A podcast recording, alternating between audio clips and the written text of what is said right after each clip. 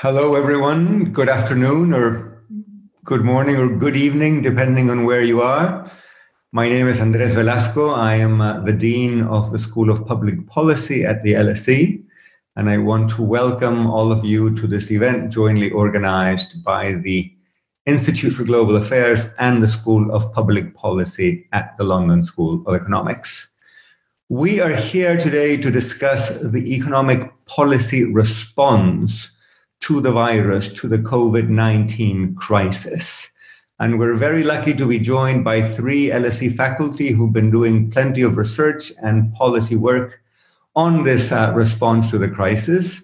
Uh, here with us today are Adnan Khan, who is a professor of practice in the School of Public Policy, and Silvana Tenreyro and Ricardo Reis, who are both professors of economics at the um, LSE.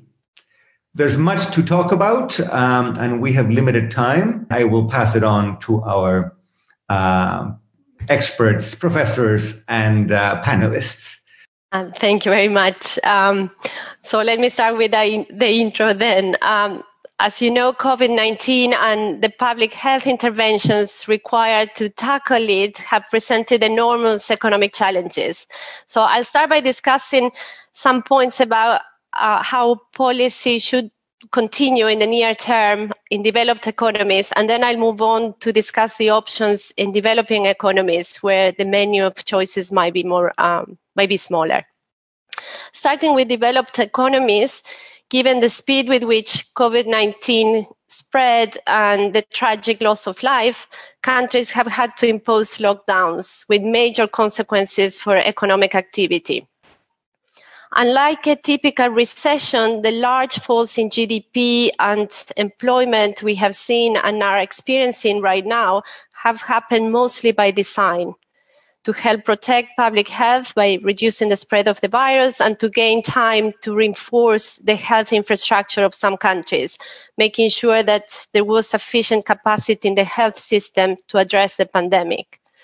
Looking ahead, with the virus transmission having come down in most developed economies, but assuming no imminent, vaccine on the horizon, the key question uh, addressed raised um, uh, as a homework to us is what policies need to be put in place as economies come uh, out of the, the lockdown gradually. Um, now, the answer on which policy or mix of policies depends on at least three factors. First, how the fall in activity is distributed across households and across sectors. Second, and this is particularly relevant for monetary policy going forward, the extent to which the fall in activity is driven by demand versus supply. And third, how persistent the fall in output proves to be. And of course, these three factors are interrelated. For example, one downside scenario is that fear and caution about the health risks of the virus persistently weigh on demand in sectors with high social contact. This could lead to negative spillovers for income and employment, even in sectors that are not directly affected by the virus or, or the lockdown measures. Similarly, weaker investment and lower productivity in some sectors, given social distancing requirements, could also weigh persistently on supply. Now, for public policy, the more that some of these downside scenarios transpire, in principle, the longer that stimulus will need to be in place, whether in the form of aggregate demand or a more targeted demand and, or supply side policy. But there will be major challenges in setting economic policy if the fall in activity proves very persistent. Some companies that are not producing will need to take on more debt to continue to pay costs. And along with structural shifts in demand across sectors, for example, towards more online retailing, previously viable businesses and job matches will become less viable. Another challenge is that the crisis is likely to lead to an increasing wage inequality. Many jobs and incomes, of course, have been affected, but the effects have disproportionately hit low wage sectors. This may reduce the power or effectiveness of looser aggregate monetary policy, for example, in supporting spending, given a reluctance or inability to take on more debt for low wealth households And here I'm assuming that higher wealth individuals maintain lower uh, marginal propensities to consume. Now, for the time being, fiscal support programs like the job retention scheme in this country are helping to mitigate these concerns. And in some sense, these are the ideal instrument for the crisis and for the early phase of the recovery, in my view. Now, given the substantial cost of these programs, the more persistent the negative effects on the economy, the more likely there are to be worries about that sustainability. For the moment, however, with very low long term yields, this is probably not a pressing concern for developed economies. But it does increase the fragility of the fiscal position going forward. And I guess Ricardo will touch on this in, in his remarks. Now, let me turn uh, to developing economies where the policy response is, is more challenging still as well as the immediate impacts of COVID 19 on public health, the economic effects of the virus and the policies required to contain it will also have a wide array of negative consequences, making policy decisions more challenging. Many developing countries have been relatively successful so far at minimizing the prevalence of COVID 19. Many also have the inbuilt advantage of younger, lower risk populations. But for those that have been or will become badly affected, including some countries in Latin America, they also have some major disadvantages which may make health costs much larger than in, in advanced economies. Under resourced healthcare systems, for example, will be less able to cope than many in the developed world. Poverty and crowded living conditions will also increase virus spread as more of the population will have no choice but to go out and work, risking contagion to a greater number of people. And they also have bigger disadvantages on the economic side of the trade off, which will mean the policy response put in place in advanced economies may not be suitable or even feasible. Uh, first, lockdowns may be more costly given that the structure of the economy will make remote working impossible for many workers. Second, many developing and emerging economies uh, will, will be less able to offer the type of fiscal support schemes put in place in advanced economy, which could help mitigate the job losses and business failures and act as a, as a significant boost to demand. Third, they are also vulnerable to what's happening in the rest of the world. Capital outflows could lead to unhelpful tightening in financial conditions, and this is even more likely for many commodity exporting countries given the crashes in commodity exporting uh, prices, in commodity prices. We will also see large, larger drops in tourism and in remittances from advanced economies. Now, the policy response will need to balance the health risk and the economic losses, and the response will need to be calibrated to the specific constraints faced by each country infrastructure, demographics, policy space, and so on. It seems that a more targeted lockdown is in principle feasible, accompanied by appropriate uh, track and tracing. Uh, but in general, this, this is not a case of one size fits all, and the optimal policy will be bound by constraints. Uh, policymakers will, will need to make very tough calls.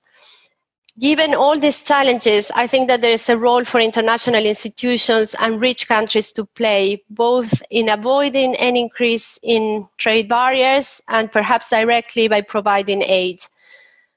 Since the virus itself can easily transmit back to advanced economies, international solutions that help developing countries tackle its effects will ultimately be in everyone's self-interest.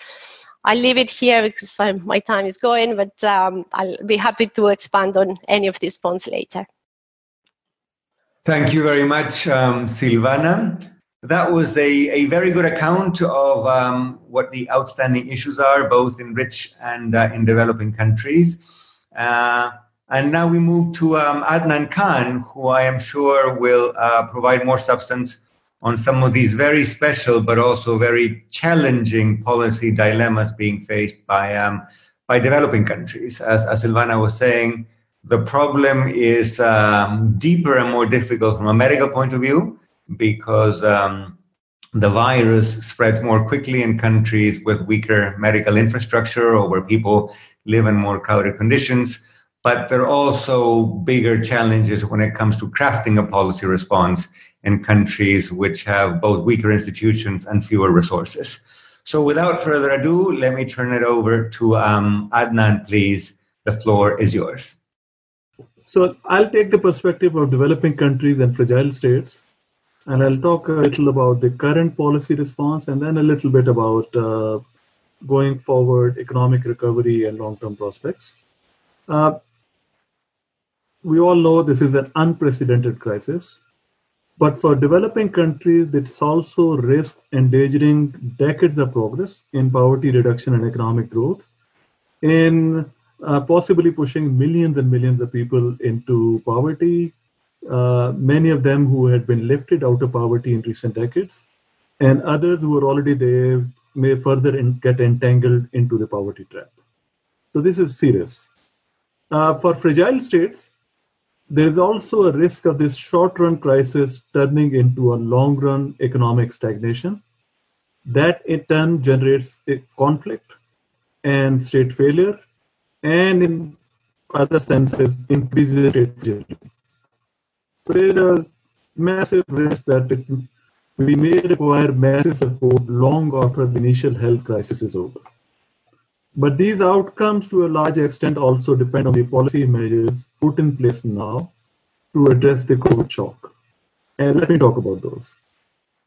The challenge for low income countries is unique. They're dealing with an unprecedented crisis with limited information.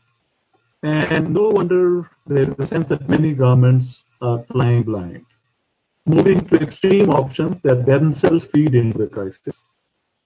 And there's a need that we move beyond the binary cross of blanket lockdown versus no lockdown, as blanket lockdowns are costly, inefficient instruments with potentially huge unintended consequences.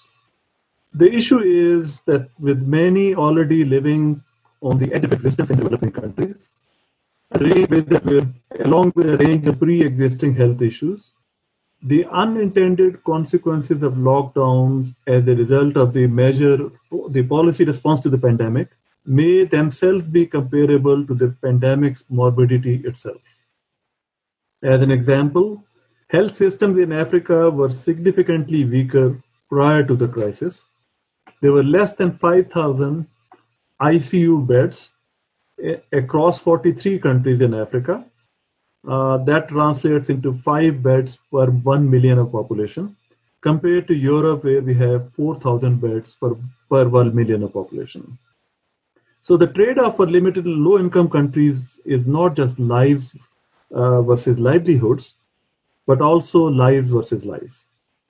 And working with a with a group of uh, economists, epidemiologists, public health uh, guys, we argue the case for smart containment opportunity uh, approaches with active learning.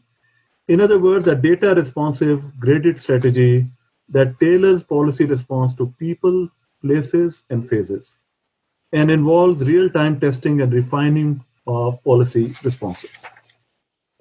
Uh, other aspects of policy response are also relevant here. I'll talk about social protection and economic measures. Given the scale of the shock, low-income countries need huge amount of social protection with very limited fiscal space. And the minimum that they need to do is not to make it worse. So analysis by my colleagues at International Growth Center, they show that an eight-week blanket lockdown without an adequate social protection measures could result in 180 million people across sub-Saharan Africa no longer able to afford their usual food consumption. That's one fifth of the population. And uh, according to World Bank and other estimates, many low-income countries are already taking measures, social protection measures. Even uh, more than 75% of uh, low-income countries and fragile countries are already taking measures to expand their existing social protection measures. In some cases, to establish, uh, introduce new programs. Uh, in countries which have uh, uh, pre-existing established social protection programs in many countries in Latin America, some in Africa, some in South Asia. They are expanding those programs.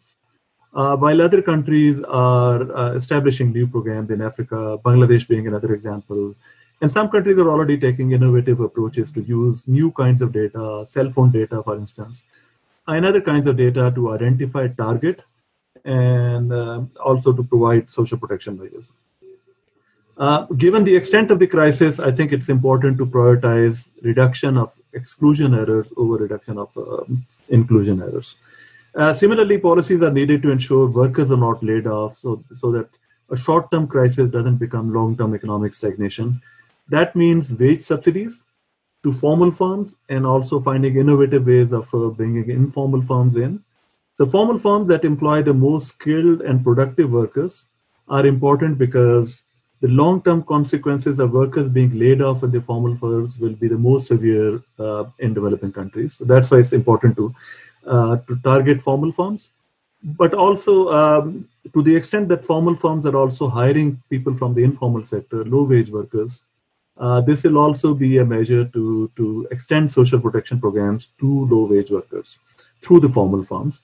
Uh, other ways of innovative ways of doing this, and some countries are already doing it, is um, encouraging informal sector firms to get registered, to be eligible for wage subsidies and other employment support programs in the short run, with the long run benefit of also formalization of economy and increase in the, uh, with all of the benefit that formalization brings in terms of access to finance and increase in taxes and other measures. Uh, there is a potentially call it like a incentive problem there of also like targeting these payments to formal sector firms and um, a number of people have also adopted uh, proposed approaches of structuring these payments in a way to address the perverse consequences. Maybe structuring these payments as loans with collaterals and equity, which are partially forgiven if uh, these are conditioned to verified uh, payrolls that these firms are actually paying to informal workers, to their own workers and um, some countries uh, also are and should need to explore making payment directly to workers. Uh, I also wanted to talk about stabilization and, and growth prospects, but uh, I think I'm out of time. I'll, I'll make it in my next in the next iteration. Thank you, Adnan, uh, for that uh, very complete uh, picture of uh, what developing countries are facing. Um, we'll come back to the issue of what uh, what comes next in terms of stabilization and growth uh, in our next round. Now, let me turn to uh, Ricardo Reis, who's a professor of economics, as we said at the outset at the LSE, who will go back uh, uh, and talk a little bit about, uh, or not a little bit, maybe a lot about the issues in advanced economies, particularly focusing on on macroeconomic aspects. Ricardo, the floor is yours. Great. Thank you very much, Andres, for inviting me to participate in this. It's a pleasure to be here. As you said, I'm going to focus on advanced economies because that's my expertise. Um, and I want to follow up a little bit where Silvana stopped, if you want, insofar as she focused really on the challenges in the near future, especially in this post lockdown era that we hope we'll be getting to very soon. And so, to complement what she said, I want to focus instead on what happens after that. So, let's say in 12 months or in the next 12 months. That is when hopefully we'd be back to the health considerations no longer being a constraint. And again, I said 12 months, perhaps optimistically, maybe it'll be longer, maybe it'll be shorter. But when the health constraints and the virus are no longer, let's say, the binding constraint, but instead other constraints will be present as a result of this time that we've spent affected through the virus and will lead policymakers to have to make some tough choices. That is, if you want, will be the state of the world once COVID is under control? And how will that state of the world, how will those state variables guide and limit policy at the end of this crisis? Now, right away, as I'm going to be therefore telling you what the world is going to look like 12 months ago or making some forecast of it, being a sufficiently well trained economist, I am very weary of making any forecasts at all. Um, and so I'll right away hedge myself in terms of that, um, in terms in terms of forecast errors, by pointing to three points that are been made worse by the COVID nineteen pandemic, that have been enhanced by it, but which in some ways had already been building up for quite a while. I might even say for a decade or perhaps even two. So while the crisis may well be a turning point, as with many turning points in history, one perhaps could have seen the curve long time coming before it actually sharply arrived. Let me therefore, given my um, remaining six minutes or seven minutes, uh, point to three variables or three points. The first one, which Silvana already mentioned, the very high public debt.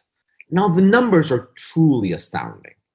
Uh, not only is, was that starting from the 80s and the 90s that built up to what were only what was only previously seen in war times, but then with the great financial crisis, the debt had done another big jump up, which had barely by now been paid for, and in many countries had not done so. Now, with this large debt, immediately the question has to arise, which is how can you pay for it? What, how will this large debt that the government of 2021 inherit, um, how will it constrain its options? Now, there's an easy answer to this, which one too often hears, which is, oh, well, we could just grow out of the debt. You don't need to do anything about it. Nothing that's painful. Growth will take care of it. But as much as this is technically correct, it is also, as with many technically correct things, completely useless. After all, when was income growth not a solution to an economic problem? Sure, if we got richer, that would solve, forget about the debt. Getting richer would solve many more problems in my individual life, let alone in our nation's problem. And moreover, how much control does policy really have over it? Can we really say, well, we'll just grow faster since we now have a lot of debt? Of course not. Otherwise, we would have wanted to grow faster if we, if we didn't have a lot of debt. So let me rule that out as an explanation as opposed to, or as an option, let's say, as opposed to simply um, some um, um, wishful thinking. In practice, there are two options. The first one is to tax more than is spent. Sometimes that is called fiscal responsibility, running primary surpluses. Bad mouths may call it instead austerity, an ugly word. The second option is to have interest rates on the debt be lower than the growth rate of the economy. And if one can't really raise the growth rate in a significant way, then one can at least try to lower those interest rates. Some would refer to that as maybe accommodative monetary policy or responsible debt management. But again, equally bad mouths, although coming from different directions, will call this financial repression. Which one will it be? I would say that this is going to be one of the big questions facing economic policymakers starting 12 months from now or even before. We will have elections where they will have different campaigns and different platforms uh, relying on different parts of this, or different mixes of how much should it be austerity, how much should be repression or financial repression. Now, over the last 10 years, though, and going back to my point that these curve had been had been already back in the horizon, um, interest rates had been already remarkably low all by themselves.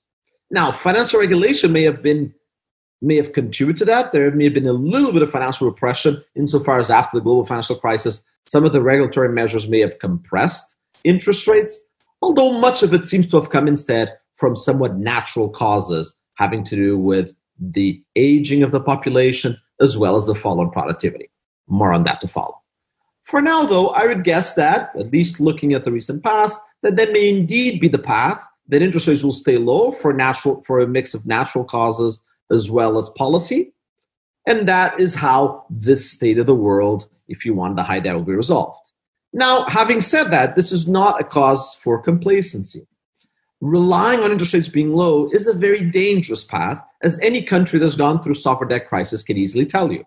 For interest rates, even if fundamentals keep them low, can quickly jump up, being a market price that relies on the beliefs of speculators and investors. It is precisely by relying on low interest rates that countries have found themselves in sovereign debt crisis, and this is where advanced economies may well find themselves as well. Second state of the world for 12 months from now savings, in particular, the savings of households. Now, I was on a BBC radio show just a couple of weeks ago.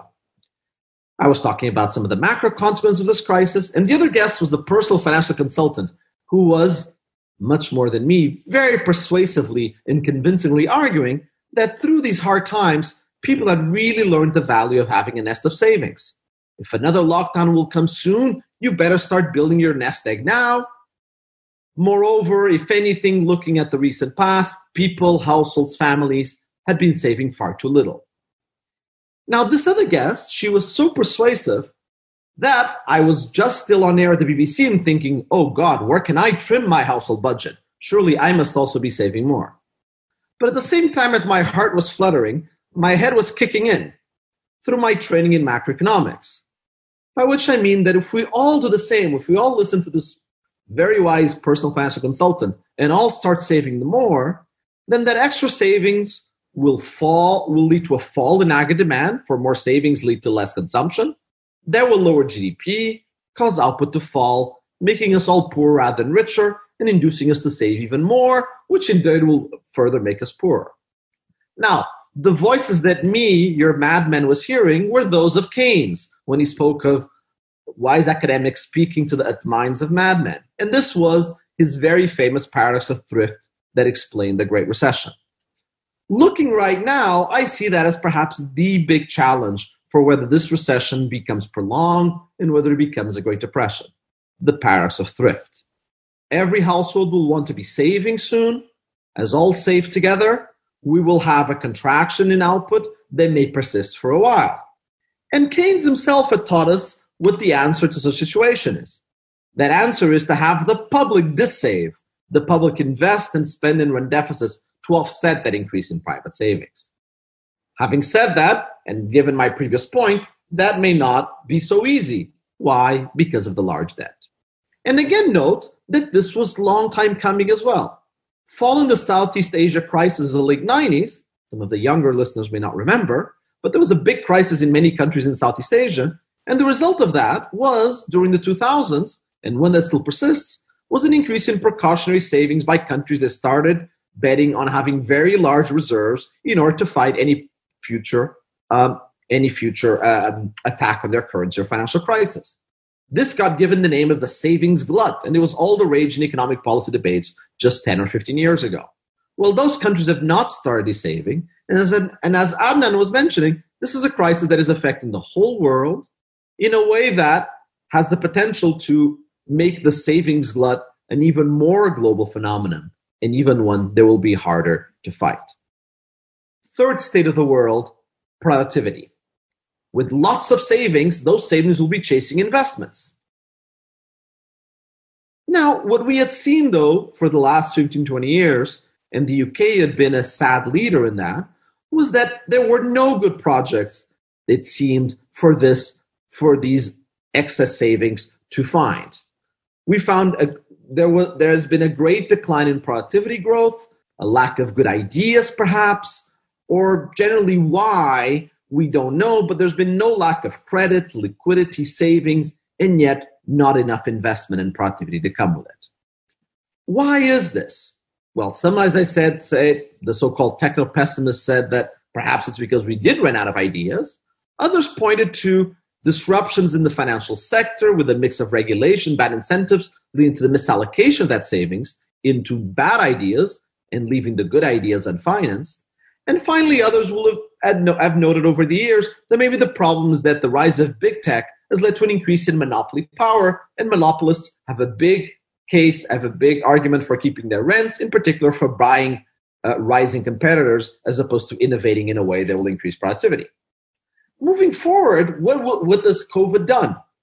Well, first, starting with my last point, when it comes to big tech and monopoly power, well, what this crisis has done already in the last couple of months, and likely will do in the next few months, is raise the comparative advantage of those who have access to a great distribution network. Now, what we've seen from distribution networks, whether it's Amazon or even just a large change of supermarkets that ruled out most corner supermarkets over the last 20 years by relying on the superiority of the distribution network, which comes with very large economies of scale. If this will continue, if more of us will want to have their food delivered at home and their different goods delivered at home, then one might safely predict that concentration, the concentration that we observe in the in the supermarket sector or in the bookshop sector, will now extend to many, many, many other goods and even services that can be delivered at home by relying on the distribution network. So if monopoly power has been a problem, it may continue to be a problem. Likewise, with misallocation of capital, when you hear so many calls for interference of governments, for changing the world, that one fears that that will cause misallocation. And finally, the financial sector is still hobbling through from holding on to past debts as heavy regulations that lead us to fare that as well. So again, we have that all of the sector, all of the factors that have contributed to, this, to the low productivity of the recent past or if anything been enhanced by COVID. So to stop here and already being three minutes behind schedule uh, relative to my allocation, what are the challenges that I think will be there in 12 months or more? What are the challenges that will constrain policy for, I think, the many years to come that will dominate economic policy debates? One, high public debt. Two, in a scenario where household savings may rise and lead to a paradox of thrift pushing for a depression. And three, the lack of produ- the lack of productive uses of that capital, either because it is being misallocated or because good ideas are not being generated by lack of creativity, or more importantly, due to excessive market power. Thank you. Thank you very much, uh, Ricardo. Um, we will come back to some of those hard but uh, fascinating issues of monetary and fiscal policy.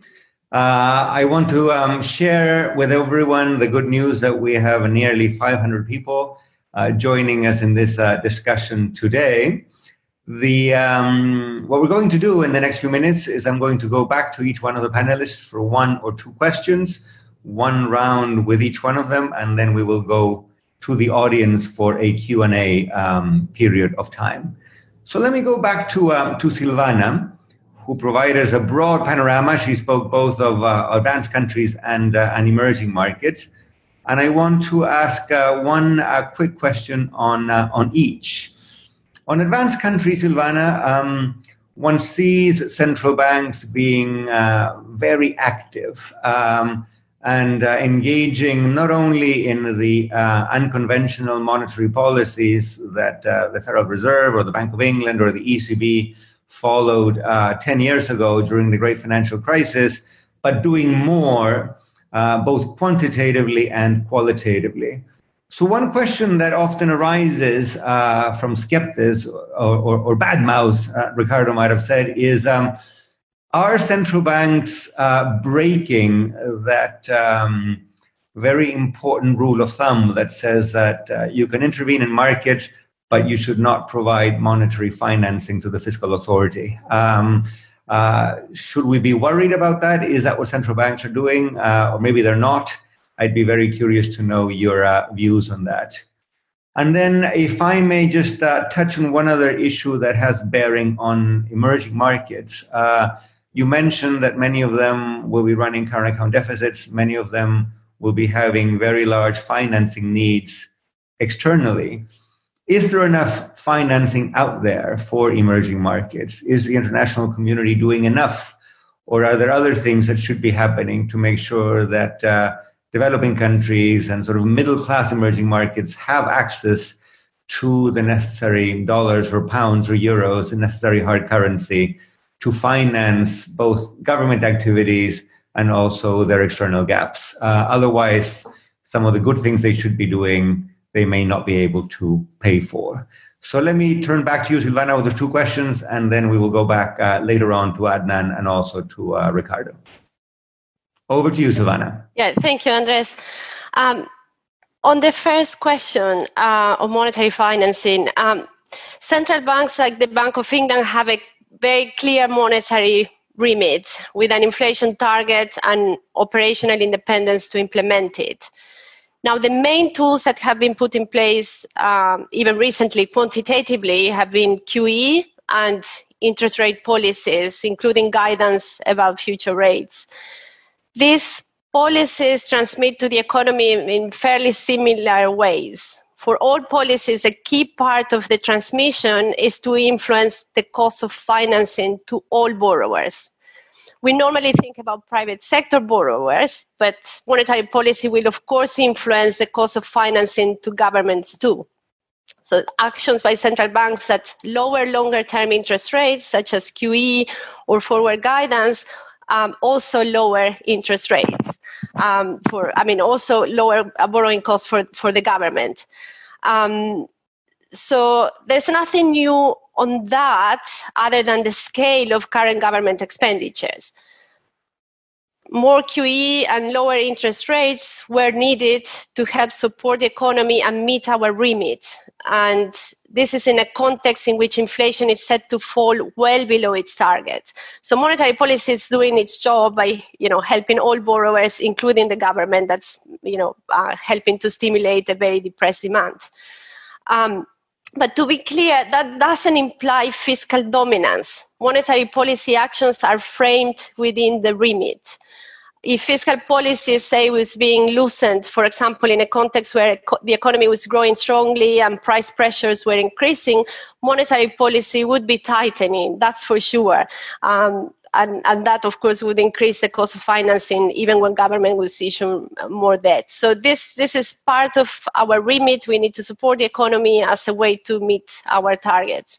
So answering your question to the extent that monetary policy loosening lowers the financing cost to all borrowers, including the government. If that's called monetary financing, that's definitely what we we are doing, we've always been doing.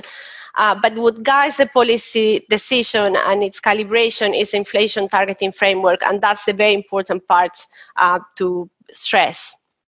On the emerging um, economies and developing economies, so the, your question is: uh, Is there enough um, financing, or is um, and clearly not. These economies are struggling, uh, and and that's why I mentioned in my remarks that I think there is an important role for rich countries and international institutions to play. Um, supporting uh, developing economies and emerging economies with uh, financing and, and possibly direct aid as well. Uh, there's a big um, externalities in, in, in the interest of everyone that developing countries solve the health problem as well as advanced economies because the virus can come back very easily and, and hence this, this is a global problem that um, that international institutions and, and all countries have, have to work out together.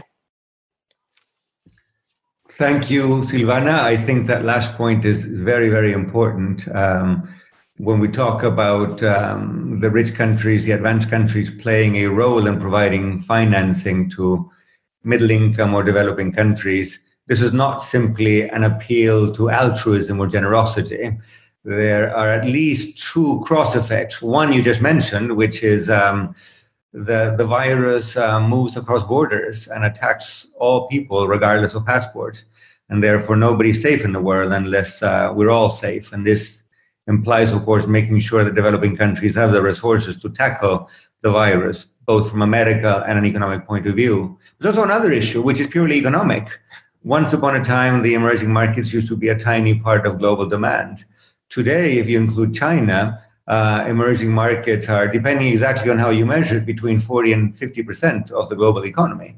And therefore, if uh, that um, half of the economy is performing very poorly, overall demand will be low and growth prospects for rich countries, including the US and the UK, will be dimmed. So there are plenty of reasons here, I think, to worry about financing and worry about what the international community is doing or maybe maybe is failing to do. And I'm sure we will return to that in the time uh, we have. Let me go back to Adnan now. Um, Adnan, um, there are two things that I'd like you to uh, to touch upon. One is the one you mentioned at, at, at the very end, which is countries in the developing world have been focused uh, on the uh, on the very urgent uh, emergency disaster relief aspect of responding to to the pandemic, um, but um, there are always longer term issues, and in particular, there's a real risk that uh, the damage to um, labor market relationships, the damage to uh, productivity will be such that in many countries you could have, as, as you said, a return to poverty, uh, and in addition, uh, a period of very low growth. Um, some parts of the world have responded to a previous crises. You know, I'm from Latin America. I think of the 1980s. I'm sure Silvana does too, as the long decade. That was also a lost decade. That is to say, uh, a crisis that came from uh, from debt issues ended up hindering growth over a, a whole decade. So I'd, I'd, really appreciate it, Adnan, if you could say a little bit more about that. And I cannot ask also, uh, um, I cannot resist the temptation to ask you maybe just to elaborate a little bit on um, on these smart containment policies. Um, you know, lots of countries out there are trying to do this, but it's proving very hard. Uh, there are countries that have begun to do sort of a gradual opening up, and we don't know because the data is, is very scarce. But uh, some people are saying, well, the minute you open up, you get new um, waves of contagion. We've seen a bit of that in Korea. We've seen a bit of that in parts of China. We've seen it in countries like Peru and Chile and Latin America. Um, so if you had a health minister or, or, an economy minister in front of you, maybe we have one in the call, Adnan. What are the two or three things that we really know that uh, that we can do uh, to implement this very this very uh, appealing idea of smart containment, containment, or if you want, smart opening up? Over to you, Adnan. Thank you. Great question. So, first of all, economic recovery depends on policy measures put in place now in terms of labor market policies, policy towards firms and uh, social protection. There's a, definitely a role for the international community uh, to protect, support fragile states, low income countries, precisely for the reason that both of you mentioned. Pandemic and fragility anywhere is a threat to the rest of the world everywhere. And it's much better and also cheaper to put protective railings on the top of a cliff than to have ambulances at the bottom of the of the cliff to deal with a car crash. Uh, so it's in collective interest to avoid a lost decade. Um, and if I'm honest, like uh, much of the measures so far taken uh, happening and, the response by the developed countries is um, uh, doesn't seem adequate to the nature of the scale of the crisis so far. But is, these are early days. But this response by international countries is by itself not enough. Um, if we have to stabilize these countries, uh, domestic response is, is hugely important. To give you an example from Pakistan, uh, Pakistan's economy crashed 13 times during the last 60 years. So every few years of my life, there was a new crisis. And uh, it, every time it required an IMF bailout. And unless the underlying structural issues and the dysfunctionalities are addressed, any new bailout is unlikely to end all future bailouts. Uh, so, so countries themselves have to have to do a lot. But ultimately, there's no pathway without sustained job-creating economic growth.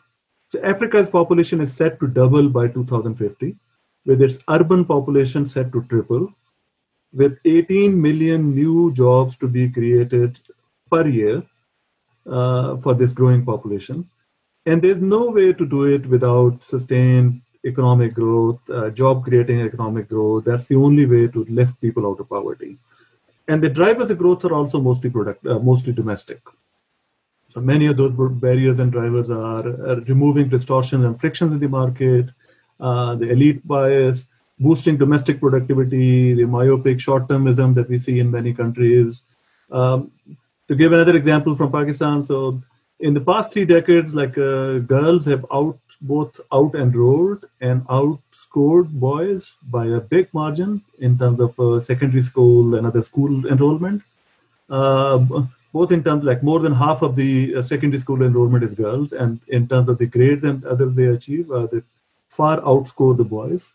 But when you look into the female labor force participation, Pakistan is one of the lowest, uh, even compared to the region. So there are clearly issues of labor market practices. There, are like patriarchal issues. There are issues of social norm, and that by itself like could be a huge growth dividend. That doesn't require any external intervention. Similarly, like rent-seeking elites, um, urban land practices being determined by in the interest of the elite uh, you know, urban land standards in, in Africa are still mostly following the practices of uh, uh, colonial era, like uh, laws, which are completely out of sync with the current reality there. So I think all of those issues will also have political ramifications. Um, unless we create jobs for this number of people in Africa and other places, there'll be generations of people whose expectations or whose aspirations are dashed. That's bound to have political implications unless many of these countries also put the interest of the collective above above the interest of the privileged few, uh, the economic growth will also not happen, and there will also be political resentment. Coming to your question of the smart containment uh, approaches, so it's partly an approach to go beyond a use the call it like uh, the standard framework that we have in economics and social sciences of decision making under uncertainty. So acting with the information that you have today, but also acting with a view to gain more information actively and using that information to refine your actions, but also to judge uh, the call it the policy response or the responsiveness of, uh, of the outcomes with respect to your your actions. And the way it is done is uh, like is um, policy responses need to be data responsive and not based on the whims of uh, of anyone or not based on uh, obviously like copying practices from outside. That doesn't work. And also they need to be graded and graded. By graded i mean like uh, the whole country they, doesn't need to move from from the extreme stages corner solutions of either having a no lockdown to having a blanket lockdown there are many stages in between. Uh, uh, many developed countries are currently moving toward those stages of having different uh, color coded um, um, graded responses. But the other approach is a graded response. So having those responses not necessarily at the level of the entire country, but also at the but at the level of the smallest possible geographical and administrative unit where you could implement it. So grading the country. So in case of uh, like uh, I know in Chile they're having this policy of uh, dynamic containment. Is also moving these containment policies as in response to the phase of the crisis or the phase of the pandemic uh, we are working with different governments in Pakistan uh, to implement it, and the units that we are working on are the smallest possible units, census blocks, which are roughly like 200 to 300 households.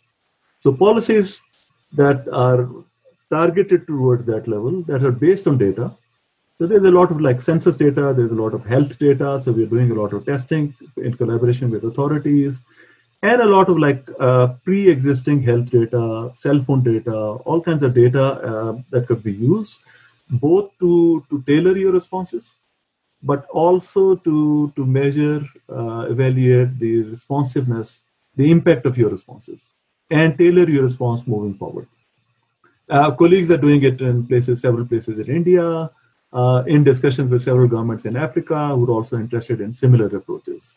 So I'm not rooting for a particular approach, but like a more of principles that could be adopted uh, that protect both lives from the pandemic, but lives uh, non-COVID related uh, lives, but also protect livelihoods by having a data responsive, uh, continuously evolving, uh, graded and graded approach that varies by people, places, and phases. Let me stop. Thank you, Adnan. Um, I think that's a fascinating and promising approach. Of course, time is short. Governments everywhere are struggling to get these things done uh, in real time. But uh, as you point out, uh, we have to save lives and we have to save livelihoods. Uh, they're both uh, worthwhile uh, objectives, socially speaking. And I think these smart containment policies offer the promise of a of a reasonable midpoint between the two. Let me go back to uh, Ricardo now um, and to those thorny issues of monetary and fiscal policy. Um, and I want to ask you, Ricardo, uh, one macro question and one institutional question, but they're both uh, related. Uh, as I listened to you on the macro, um, I was struck by the following uh, thought. On the one hand, you worry that um, simply borrowing a lot and then hoping interest rates will remain low is a tricky thing. Uh, and if you come from an emerging market like I do, you know that's uh, probably something you don't want to do at home because it's dangerous. But then you told us two other things which lead me to be a little bit less worried. You said there'll be lots of savings. People will be uh, worried that uh, there will be another crisis around the corner, and therefore they will uh, ask um, their family members to be prudent, to be thrifty, to be careful. And then you added that, that you know, because of growing monopoly power and for a number of other reasons, maybe productivity growth will be low. As a result, investment demand will be low. Well, if savings is high and investment demand is low, the real interest rate will be low. And therefore, it is not simply that we're praying to the gods to keep the interest rate low. Maybe it will be low. Uh, and as a result, the strategy of, of borrowing a lot, if you're the UK or the US or many countries in, in, in the developed world, maybe that strategy is not that reckless, maybe not that crazy after all. So I, would be interested in your thoughts in sort of pulling the three strands together of what you said earlier.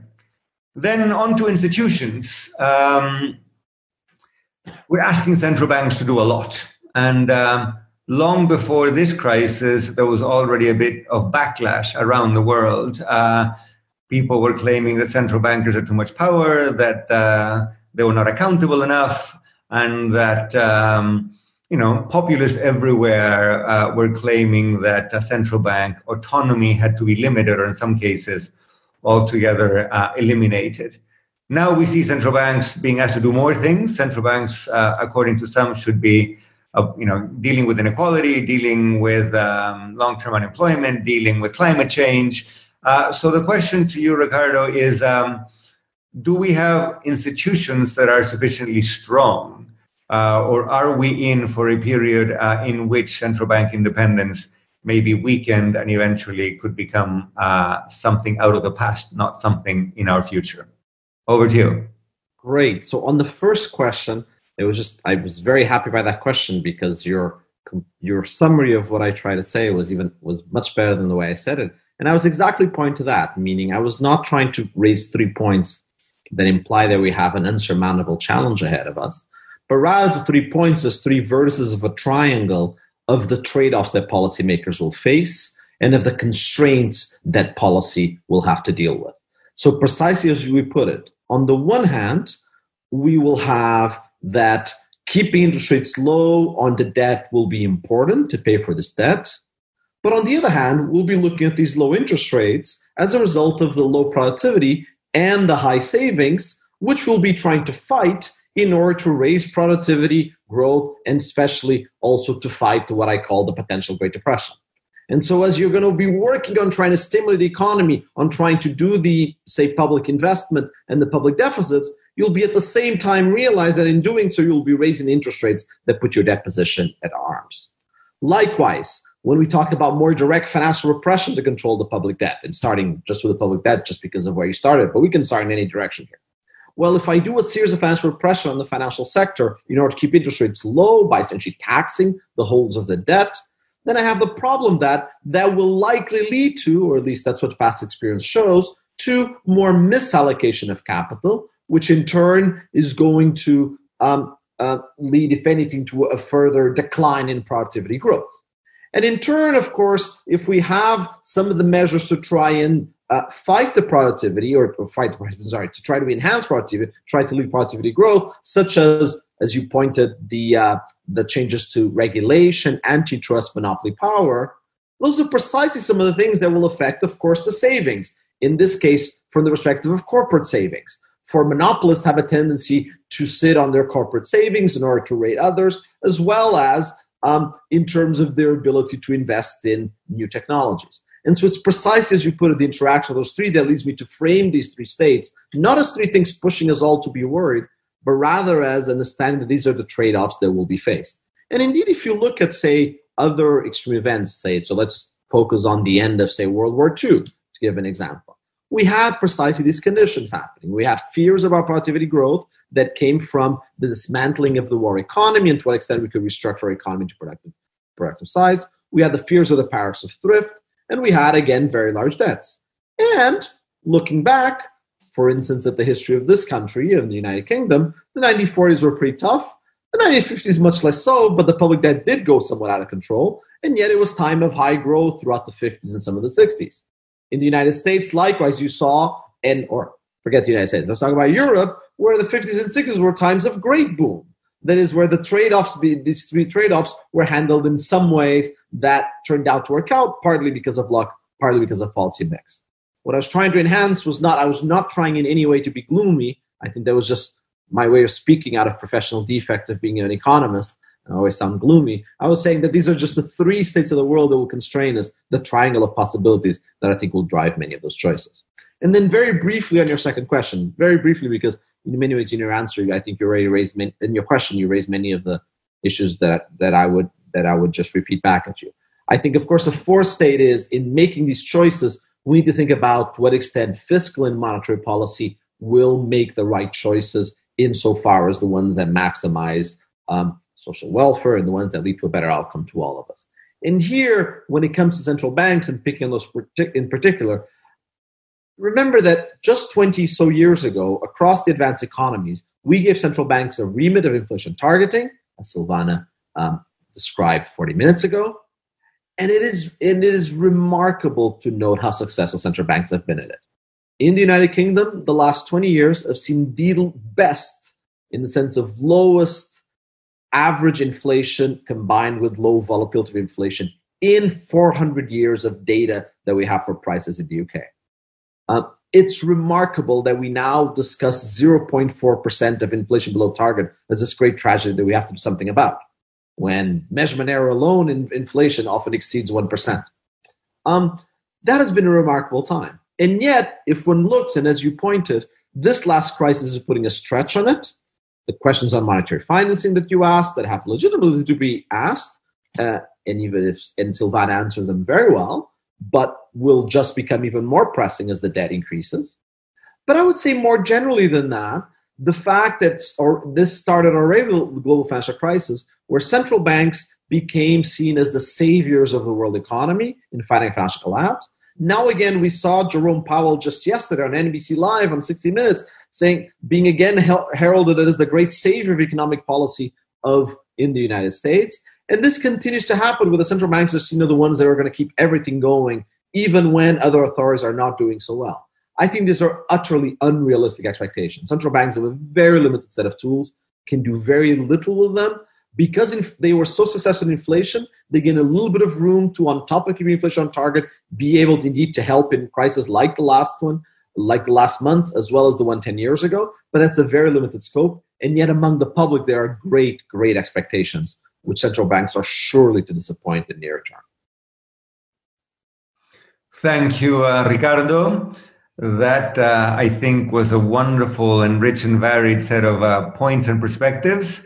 Um, I'm sure um, I'm tempted to keep speaking, and I'm sure that panelists are tempted to keep adding points, but uh, we're going to turn to the audience. Uh, we have exactly half an hour to go, so um, uh, quite a bit of time for the audience to have its say. But before I turn to those questions, let me just share um, a fascinating bit of news. As we carry on this conversation, um, there are people uh, watching and uh, tuning in from these are the countries we know about. There may be others Nigeria, Indonesia, Hong Kong, Colombia, Spain, Portugal, India, and Chad. Um, so when we see that, when we like to say uh, in London that the LSE has global reach, that is not simply an expression of desire, it seems to have uh, some grounding in reality. Uh, thank you, everyone who's joined in. Uh, thank you for tuning in. Thank you for your questions. So let me now turn to um, some of the questions that our audience has um, put forward. We're going to treat them in batches of three. And the first batch uh, is mostly about uh, fiscal and monetary policy and probably mostly applicable to advanced countries. Um, uh, so let me just uh, read some of them. Luca Righi, the professor of administrative law at the University of Pisa, says, to what extent is helicopter money the right policy to deal with this crisis? And if we apply it, what kinds of risks does it entail?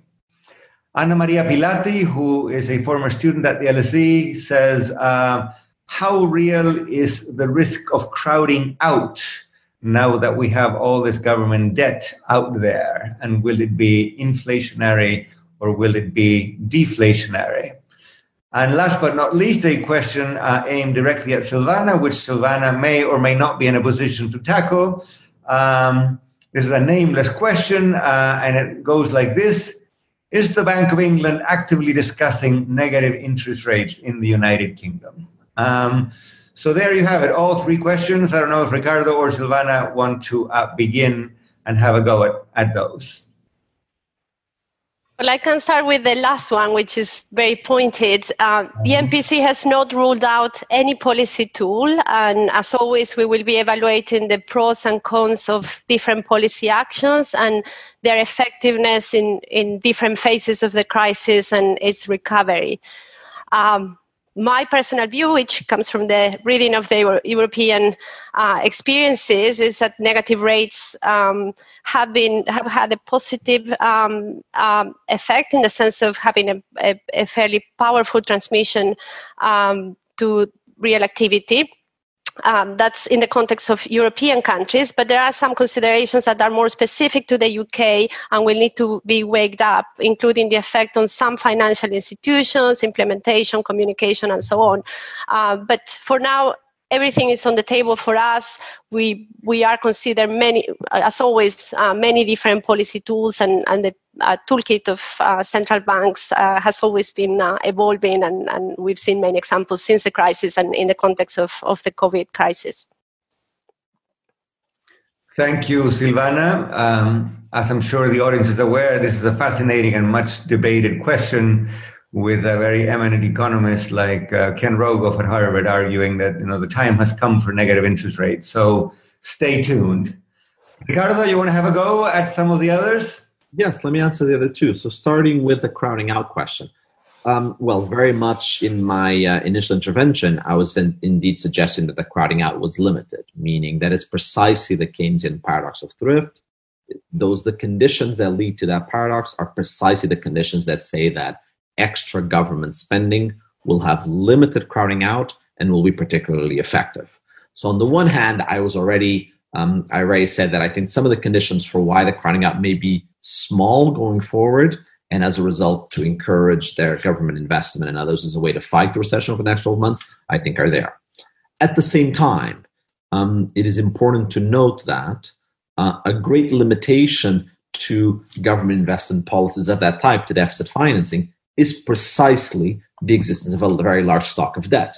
I mean, I still remember in 2009 and 8 when many countries around the European periphery precisely went through very large deficit spending uh, programs, as was appropriate, precisely because crowding out was very small during the financial crisis, 2008 and 9. And that really came back to bite them back in 2010, insofar as uh, when we had speculative attacks on some of the on the debt in Greece or in Portugal or even in uh, Ireland, Italy, and Spain. Um, so I think that the crowding out, in the sense of the usual channel, is weak and will be weak in the near future. But this issue of the large debt, and as I say, in the relying on low interest rates to keep that large debt, essentially opens up what economists might call the speculative equilibrium range on top of the usual, even if in the usual one the crowding out is limited. On the helicopter money, helicopter money is a fascinating concept, but I've learned over the years, and I've discussed it many, many times, that different people mean different things with it. Um, we all agree that helicopter money is the central bank prints something, money, liabilities of the central bank, and it gives it to people through maybe not through a helicopter, but through some other fancy way. Um, let me answer with three related three questions. First, when you say helicopter money, Professor Rigli, do you mean that the new money pays interest or doesn't pay interest that the central bank issues? Second, is it backed by assets? That is, does the central bank buy stuff with it and therefore has assets against it, or does it just give it away? Literally throw it from the helicopter, or do you fly your helicopter to somewhere and buy something with the money you printed, or in particular a financial asset? And three, are the recipients of your helicopter narrow, banks alone that you would say lend to, or broad, the whole population? Now, you can build a whole cube of different answers to these three questions. But let me just tell you that if the new money pays interest, as has happened in the case of all of the increase in the new money printed by the Bank of England, by the ECB or by the Fed in the last two months, then in principle, that is not inflationary.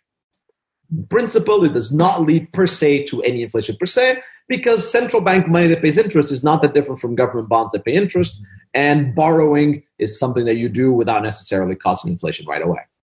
Second, on the second question, is it backed by assets or not? If it is backed by assets, there's also no sense in which the central bank is engaging in any risky activity. There's no sense in which the central bank is crowding out risk necess- per se, or that we may have to fear a central bank insolvency and a devaluation of the currency on account of that. Um, those assets are there. And again, if we look at the Bank of England, the ECB, and the Fed, they've been buying government bonds that's backed by assets. Those assets should pay. When those assets pay, the, the central bank will then pay the interest on its liabilities, and it should all be not, let's say, to uh, affect things all that much in terms of insolvency or others. On the other hand, if it's not backed by assets, then we are in a world where central banks engaging in de facto fiscal policy in the sense of um, um, in the sense of essentially giving resources to people in, the, in, that it prints without requiring anything back. And then we raise issues of whether the central bank should be in that fiscal policy. Given the remit of many advanced central banks, it shouldn't. But you can certainly argue that it should be doing it, even if that's not what they're allowed to do. And finally, thirdly, on dual recipients be narrow, as of now, central banks have essentially opted for always the narrow choice. You lend to a few banks or financial institutions and then let the equilibrium play out as it spreads the economy. You do not lend directly to people. Um, I think on that one, two notes. First, I think in some ways, central bank digital currency, if it existed, and allowing the central bank to lend to people might have been very useful a month ago when governments had so much trouble, especially in the United States, in making money reach people. At the same time, outside of extreme cases and when you want to do that lump sum, opening that door, I think, opens an enormous door for manipulation of the central bank, and in particular for the central bank to engage in redistributions for which it has no, and I repeat, no with big N-O, democratic uh, accountability and legitimacy to do so. And so I would say no in that case, and the recipients should continue to be narrow. Thank you, Ricardo. Uh, fascinating subject. Uh, you said you've discussed it several times. I'm sure we will all discuss it many times again. Uh, I'm tempted to get to, to remain on this point, but let's move on. Um, we have a few questions on the international dimensions uh, of COVID, and particular the uh, the impact uh, on developing countries. And let me read out two of those, and maybe Adnan will will want to tackle them. We have a question from a former MP, Keith Raffan, who says, "It may well be the case that it is in the self-interest of developed economies to help developing economies, both in terms of uh, economic aid and public health." However, there is no international leadership to make this happen. And in this sense, claims the question, this is very different from what happened 10 years ago when uh, during the financial crisis, the G20, and I would add the UK within the, the G20 played a, a key leadership role. So that's one question uh, uh on the international dimensions. Uh, there was a related question also about um, sub-Saharan Africa uh, and it runs. It, it, does not come with a name attached to it, um, and it, it, runs more or less like this. Many uh, portions or parts of sub-Saharan Africa are devastated by previous pandemics, including, of course, the AIDS pandemic. So, what have we learned from those pandemics that we can put to use today? And should greater aid from the rest of the world materialize, how do we make sure that the aid will, in fact, reach the people it has to reach? how do we make sure that it will be effective in sub-Saharan Africa? So maybe Adnan, you want to kick off on those, and uh, if Silvana or Ricardo would like to add anything on these subjects, please do. Okay, thanks, sir. So on the first question, I couldn't agree more that it is in the self-interest of developed countries to be reaching out and supporting developing countries as instability, fragility, and pandemics and diseases, they respect no borders and um, if there is disease anywhere in the world, it affects everyone. And uh, I also agree that the scale of the policy response so far is not commensurate with the magnitude of the problem that we are seeing. And maybe these are early days, uh, but I do hear voices, uh, especially from the UK. So uh, people like Gordon Brown, many others. Uh, we also had a wonderful uh, LSE seminar where, which also supported some of these. And uh, G20 and many other fora also have, have expressed um, and reiterated support for developing countries. So far, it hasn't materialized into huge and big packages. Uh, partly because I think many of the countries, uh, it's a it's a truly global shock, and every country is um, perhaps rightly so in the immediate circumstance um, uh, consumed with domestic policy response. However, it's about time that uh, the international community also thinks of the policy response for for uh, for developing countries. Having said that, that alone is not sufficient. So I, I also work on this um, um, LSE Commission, LSE Oxford Commission on State Fragility and Development. one of the key lessons there was um, it's not external actors that can shape the destiny of a country. Uh, countries have to lift themselves out of poverty. There's no case of a country having developed based on the visions of outside actors, even though even if benign. And the task for the international community is to support domestic actors when they are taking those actions. And that also links to the second question. Yes, there are lessons to be learned from the devastation that AIDS and Ebola also um, wreaked in, in most of Africa. And partly that lesson is the importance of uh, global cooperation, but also in a, with a view of respecting domestic autonomy and sovereignty and not bypassing a lot of the aid that came to fragile countries in sub-Saharan Africa was came with strings attached, and that led to substitution effects. Um, um, the domestic measures being taken to, to, in some case, countervail and substitute for for international aid, and many times measures being taken. Um, which were a direct response to the conditionalities and to the preferences of developed countries, and there being no ownership for those. Uh, I can give you a couple of examples. South Sudan, in the pre-civil war, uh, was asked by many donors to think of carbon reduction measures. And at that point in time, South Sudan obviously had many other priorities. Uh, not that carbon reduction is any less worthwhile task. Many other places, um, were forced to, to, to abide by the conditionality that the preferences are the pet projects of the donors. Um, if the response now to this crisis has to be anything different, yes, there has to be, uh, call it a commensurate response for developed countries, but also done in a manner which builds, boosts, and leverages domestic capacity and doesn't substitute, doesn't undermine that. Um, um, we have seen examples in Africa in places where it was done in that manner. Rwanda, Ethiopia, and there are a few other examples also. Um, Sierra Leone and Liberia also are great examples where the Ebola response was um, supported by the international community, but also uh, in a fundamental sense, domestically led. And lessons learned from there are still being applied and still being very poor, very fragile states um, because of that previous experience, which was devastating, but also led to boost of uh, boosting domestic capacity um, and to some degree of resilience, which may not be sufficient, but is still helping them with the current crisis. And the lesson for the rest of Africa and other parts of the world will also be uh, don't just think short term, don't impose your own preferences and pet projects on developing countries, build systems, respect ownership, respect sovereignty, and uh, uh, build domestic capacity, help build domestic capacity, and don't bypass. Another thing that was done in Africa and many other uh, fragile states, Afghanistan, another example, was r- routing of these these new aid and especially health aid, but also all kinds of other aid uh, by bypassing the state through parallel projects, parallel state machinery uh, created by, by NGOs and international consulting organizations. And as soon as the money went dry, there was hardly any capacity left in those in those countries. That's a lesson worth mentioning today when we are thinking of the response uh, to this crisis in developing countries. Let me stop.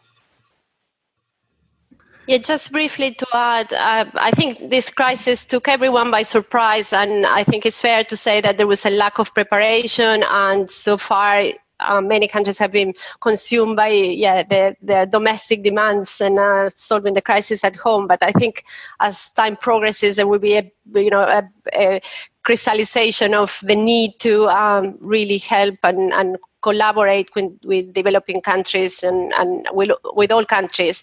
Um, we've gone through many epidemics and pandemics. In, in the past century alone, we've seen the 1918 uh, flu with its aftershocks that was order of magnitudes more fatal and comparable in terms of the economic impact.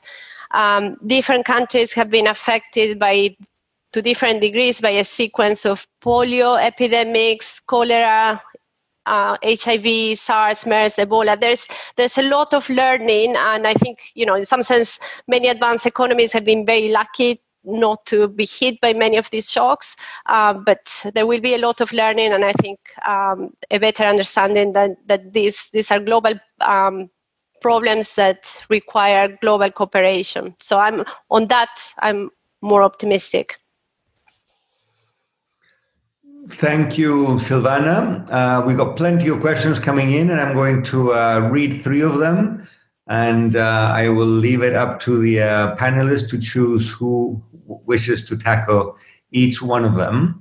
Uh, first question is from Murphy Walsh, who is an LSE alumnus who's lucky enough to be living in sunny San Diego, California, um, in which he says, current policies are being incorrectly labeled as stimulus packages when instead they're just stabilization policies. Uh, now, once the crisis is over, I presume by that he means uh, the sort of the, the, virus aspect of the crisis is over, we will be needing stimulus packages in addition to the current stabilization uh, policies. How do we think about those?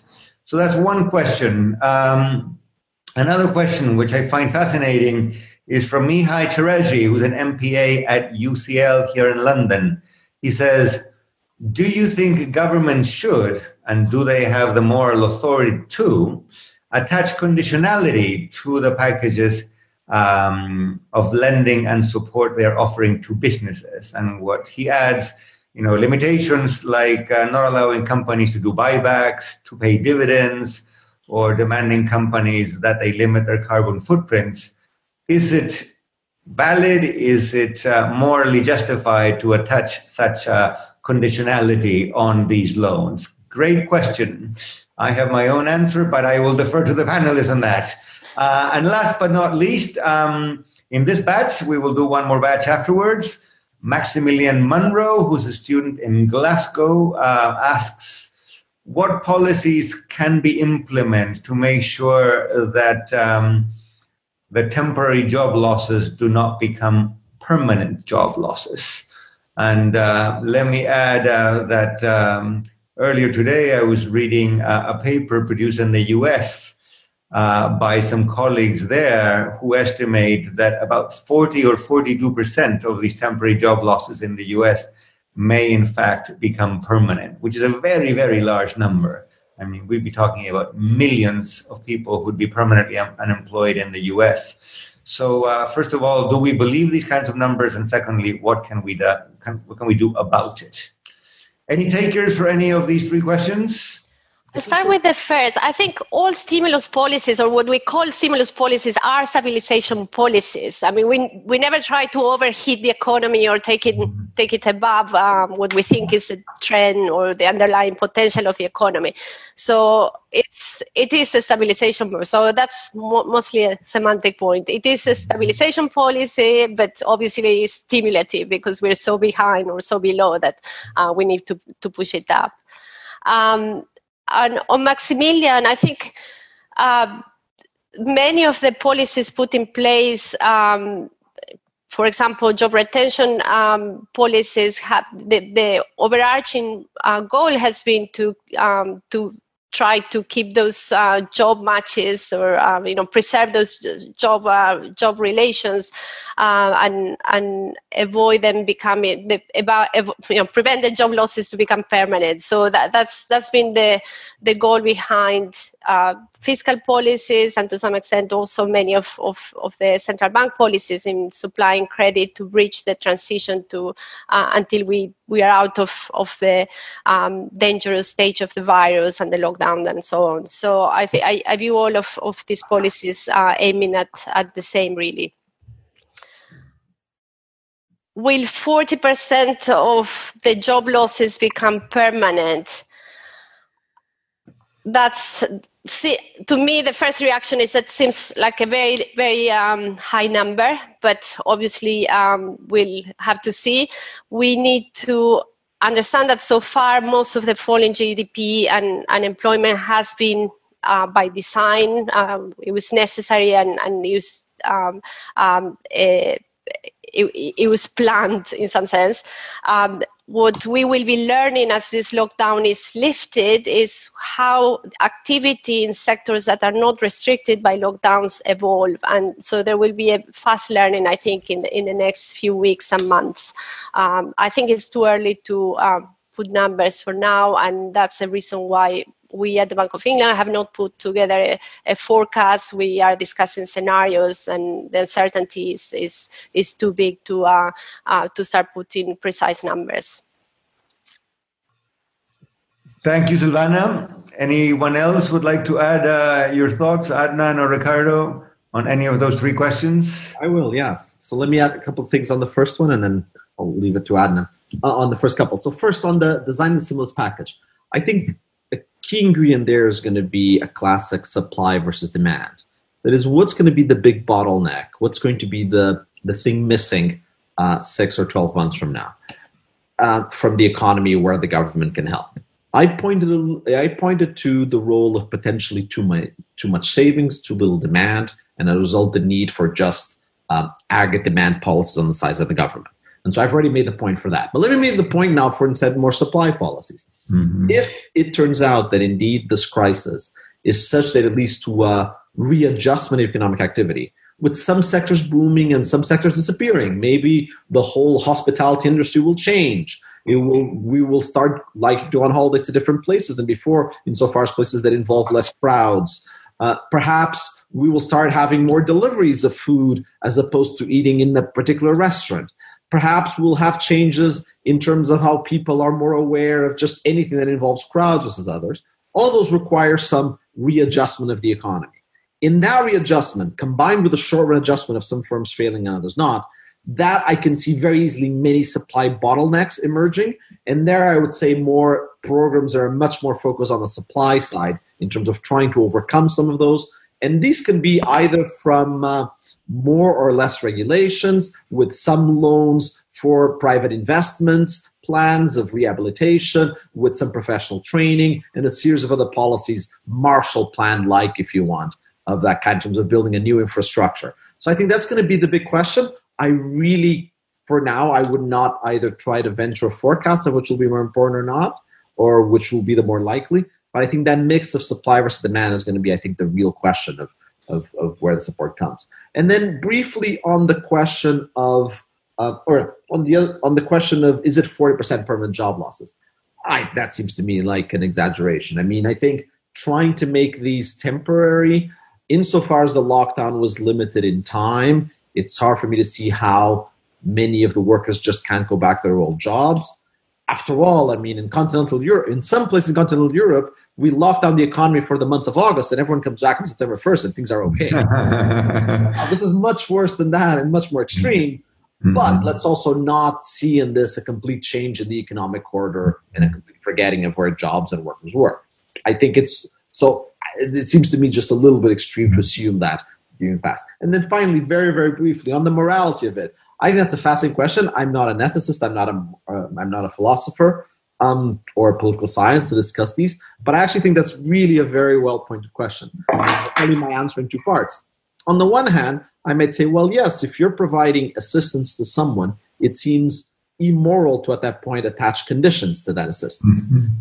On the other hand, you would say, well, but we already have designed so many policies of taxing carbon emissions and others mm-hmm. um, in normal times to now turn those taxes into simply relative subsidies seems to be just the other side of the mirror and i see in this no discontinuity and nothing immoral about doing the same thing. If i will tax you if you emit carbon then now i will subsidize you more if you don't emit carbon is nothing but the mirror image of that. And so i'm not sure i can draw such a sharp line between that morality. And so i find that a fascinating question and yeah i'll stop here. Thank you uh, we're running short of time, but I'd like to offer uh, Adnan uh, the possibility of um, of adding to these uh, to these responses, and maybe we will do one more round very quickly because we've got plenty of questions. Adnan. Okay, thanks. Uh, the only thing I'll add is in terms of the question of job losses, so this is a very severe issue for developing countries partly for the reason that much of the economy is in the informal sector and the formal sector response, the government response in terms of uh, wage subsidies and employment support only covers the formal sector. Mm-hmm. And partly this is also an issue uh, that has arisen because as a direct consequence of the policy measures undertaken by the authorities. Uh, and as we speak, there are millions and millions of migrant workers in India who are migrating, traveling um, from the cities which were subjected to lockdown and them losing their jobs and traveling back to their hometowns. So that I follow it every day. The like it's a human tragedy uh, in the making with millions and millions of people, with pregnant women walking 900 miles, uh, going back to their places of origin, their villages. Uh, call it the un- poster child for unintended consequences of policy action. How do you deal with that? Um, partly through like social protection measures uh, that directly target these people because targeting them through formal sector firms will not be enough. Partly area-based policies, and partly maybe skill uh, skill upskilling and other measures to transition to help their transition back to work. But none of those is easy. Hmm. Thank you, Adnan, for that very timely and very important reminder. Uh, the issue of permanent job losses uh, is a big issue everywhere, but it may be particularly sharp and acute in developing countries, and that's something we should be thinking about. One thought on the issue of whether government should attach conditions for these loans, uh, and it's not a moral thought, it's a very practical thought if a government is giving a business money uh, on very favorable terms, it is presumably because the business cannot get the money elsewhere. The business is liquidity constrained in the in the language of economists. So if that business turns around and pays a big dividend or pays uh, executives a bonus or uses the money to buy back stock, well, that means that the company was not liquidity constrained to begin with. So the loan was not justified. So from that very practical point of view, I think it makes sense to attach conditions. Uh, and parenthetically, it's also the only way to make it politically palatable. So if businesses want the money, they better take uh, the conditions. Uh, I've been told that we can run over five minutes, so we're going to do that, but only five. I'm going to read three more questions very quickly. Um, I will uh, ask panelists to provide very quick answers, and then we will be done for the afternoon. So the first question is from Julia Ferrani, who's a health economist at the Women, Peace and uh, Society program here at the LSE. And the question is, how do you suggest that economic policy take into account the different needs across genders and ages in both um, medium income and low income developing countries? From Edil Baisalov, who's the ambassador of Kyrgyzstan uh, to the United Kingdom, he asks, will we see any lasting changes in IMF policies? Or are we going to get the same austerity policies that the IMF is always imposed on developing countries? And from Emily Wolf, who's a PhD student at Leiden University, uh, the question is uh, advanced economists are using uh, support measures which do not uh, distinguish across sectors. Should they be? Is this an opportunity to restructure our economies? So, three questions and uh, four minutes, maybe a minute, a minute and a quarter each. Who'd like to start? Let me do so. Let me take the first question on uh, Julia Ferrari's question on the impact on gender and elderly. Uh, so this is not just a developing country concern, but also developed countries. What we saw in the U- UK and other developing uh, developed countries was again an illustration of the unintended consequences of uh, policy responses and the need to take, uh, call it like, um, complementary policy responses to address for those unintended consequences. So one of the consequences of the lockdown being increase in domestic abuse, uh, mostly women and, and children. And that led to obviously provision of uh, helplines and other measures uh, similar things, unfortunately, are not happening in most developing countries where uh, both the possibility of these abuse is much bigger and there, there are also reporting biases there that prevent these things from coming out. In terms of the elderly, again, like uh, uh both of these underscore the need for tailored policy responses that incorporate the heterogeneity of uh, impact or on different sections of the population. Elderly, we know from data, um, the data that I'm also seeing from, from my set of countries that I'm working in also shows high rates of infection, morbidity, and mortality for the elderly, and the need to take undertake different measures to protect them uh, in the labor market and through provision of health and other measures, and also to, to not only in the market but also within household measures to protect the elderly and public policy measures everywhere both in developed and developing countries need to undertake different policies to catering for the needs and vulnerabilities of different sections of population. Thank you very much adnan. So quickly on women, another aspect that is is also relevant uh, for women is that they have had to uh, take a, a, bigger share of responsibility at home in many countries where you know still social norms uh, um, imply that women have to uh, take more responsibility with children or the elderly and and, and so that's a heavy a heavier um, um, load for women. So I think it's very important that employers understand this uneven distribution of, of burdens and, and take that into account in promotion cases and, and, and sort of take the bigger perspective if, if there is anything missing in the near term uh, in terms of um, um, you know quality of, of the job.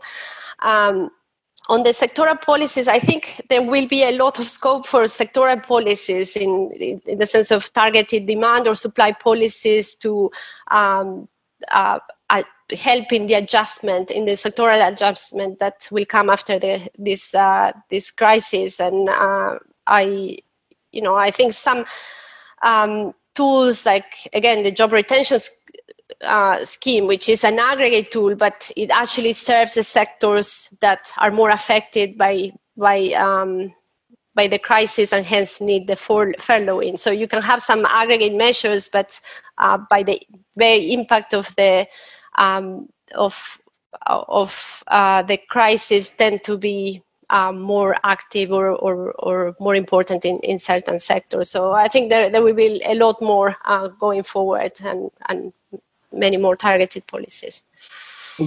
Very briefly, to conclude then on the IMF question, I think I think the view and the question of the IMF is a little bit uncharitable. I think the IMF comes in and tries to help depending on what the problem that the country faces. And very frequently, the reason why the IMF is portrayed as such of a bad guy is because it comes in and ends up doing something that uh, was either inevitable or needed, but which the but which local politicians did not want to take responsibility for.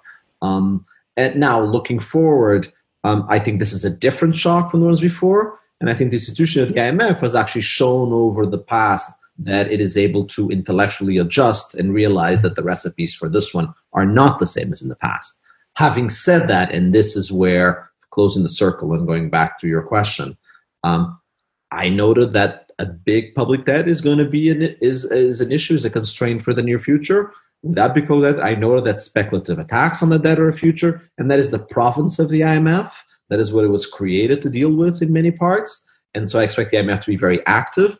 And in solving those, um, while taking into account the peculiarities of the COVID condition, of the COVID uh, crisis and what it led to, it is the fact that we still, without large changes in international financial order, which have not been done, the IMF by itself could not does not have all that much discretion in terms of the ability of the policy can it can engage. Thank you very very much, Silvana, Adnan, Ricardo. Uh, thank you, uh, everybody who uh, made this possible. Each one of these events has many uh, professionals working behind the scenes to make it all come together.